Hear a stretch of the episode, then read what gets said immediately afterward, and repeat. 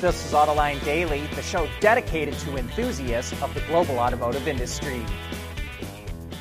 Germany's auto industry is reeling. At its peak in 2016, it built 5.7 million vehicles.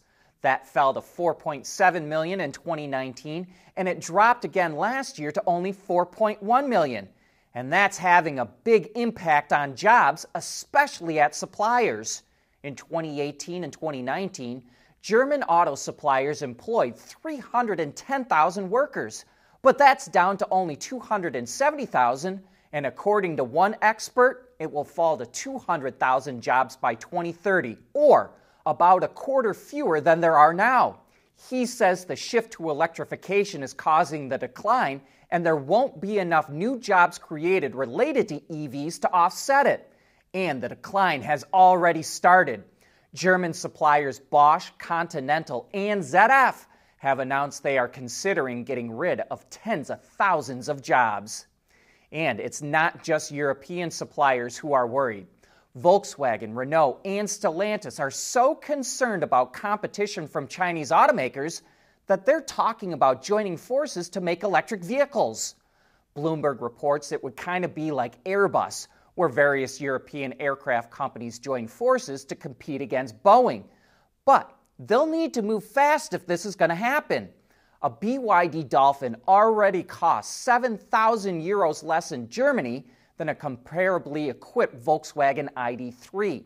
It's unlikely that VW, Renault, and Stellantis would merge or even form a joint venture, but it's very likely they would collaborate on common platforms and combine their purchasing power to bring down costs significantly.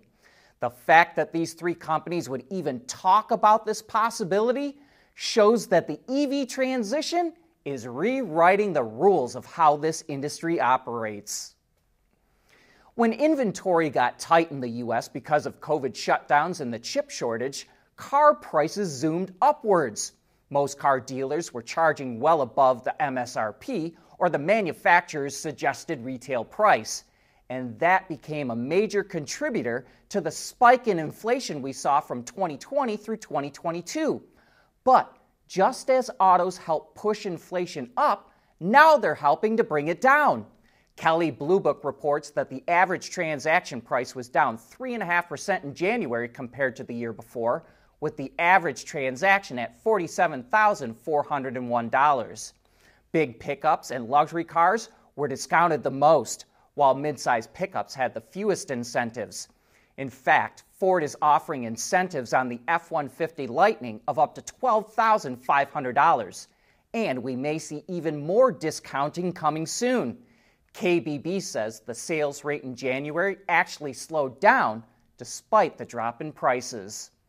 And talk about Ford cutting prices, it also just took an axe to the MSRP of the Mach E. Depending on the model, prices are coming down by three to eight thousand dollars. There's several reasons why Ford is doing this. For one thing, sales of the Mach E fell 50% in January in the US market. Also, Tesla cut the price of the Model Y by a thousand bucks last week, and the Mach E no longer qualifies for the full $7,500 EV sales credit. It only qualifies for half. So Ford had to respond to these developments. But there's something else going on here too. As we reported on Monday, the prices of raw materials needed for batteries are plunging. Bloomberg NEF reports that lithium was selling for $85 per kilogram in 2022. Now it's only selling for $16, an 80% drop, and cobalt and nickel are also down by 40%.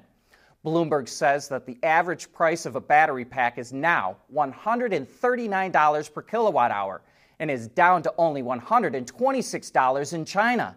So the cost of making EV batteries is coming down fast, and that's allowing automakers to cut the price of their EVs. But make no mistake, they're only cutting prices to try and boost sales. They would much rather use those lower costs to boost profits instead of needing to sell more EVs.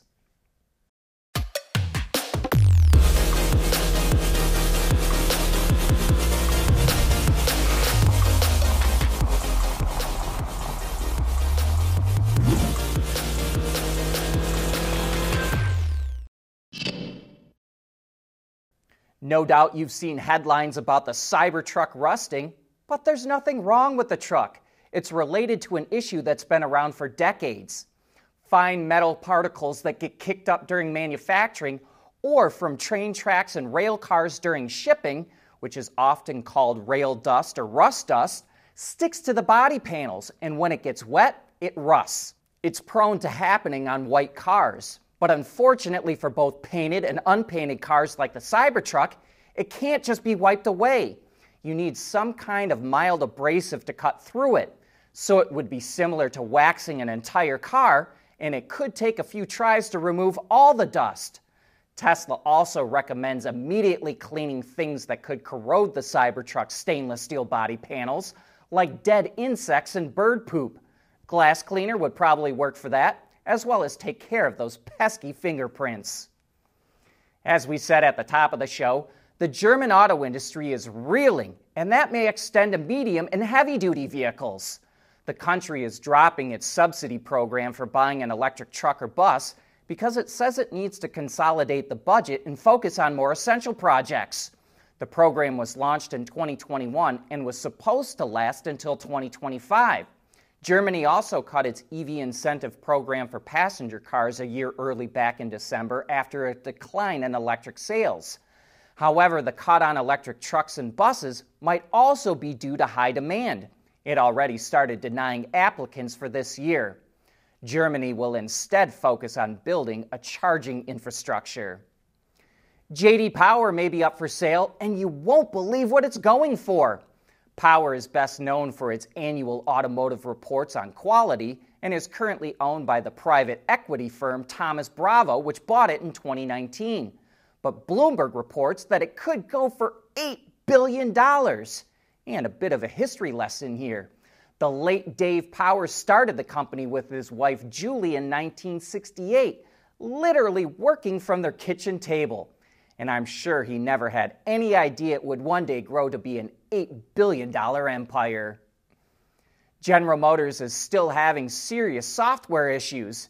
It had to stop selling the Blazer EV, and now it slapped a stop sale on the Chevy Colorado and GMC Canyon pickups. GM didn't reveal what the problem is, but says it's not safety related, and it will affect about 15,000 trucks. GM says once a software fix is tested and validated, it will start to ship the pickups to customers, which should happen shortly. To help fix its software issues, GM hired Mike Abbott from Apple last year, and he's since brought in engineers from Apple, Google, and Meta to change the way that GM does its software development. But they still have to fix the old software. Rivian's cheapest model is $70,000, but its CEO says the sweet spot is 48 grand. RJ Scaringe told Forbes that the average transaction price of any vehicle, ICE or electric, is about $48,000 in the US. And that's where Rivian needs to be to create a viable option for ICE customers. And as we reported the other day, the EV startup is coming out with a lower price model called the R2 that's supposed to compete with the Tesla Model Y. They literally drive every new car that comes into the US market. I'm talking about Mark Phelan and Henry Payne. They're the car critics for the Detroit Free Press and Detroit News, respectively. They've got strong opinions on what's good and what's not, and they have no problem heaping praise or talking trash. And you can hear what they've got to say on Autoline After Hours tomorrow. So be sure to join us then. But that brings us to the end of today's show. Thanks for tuning in.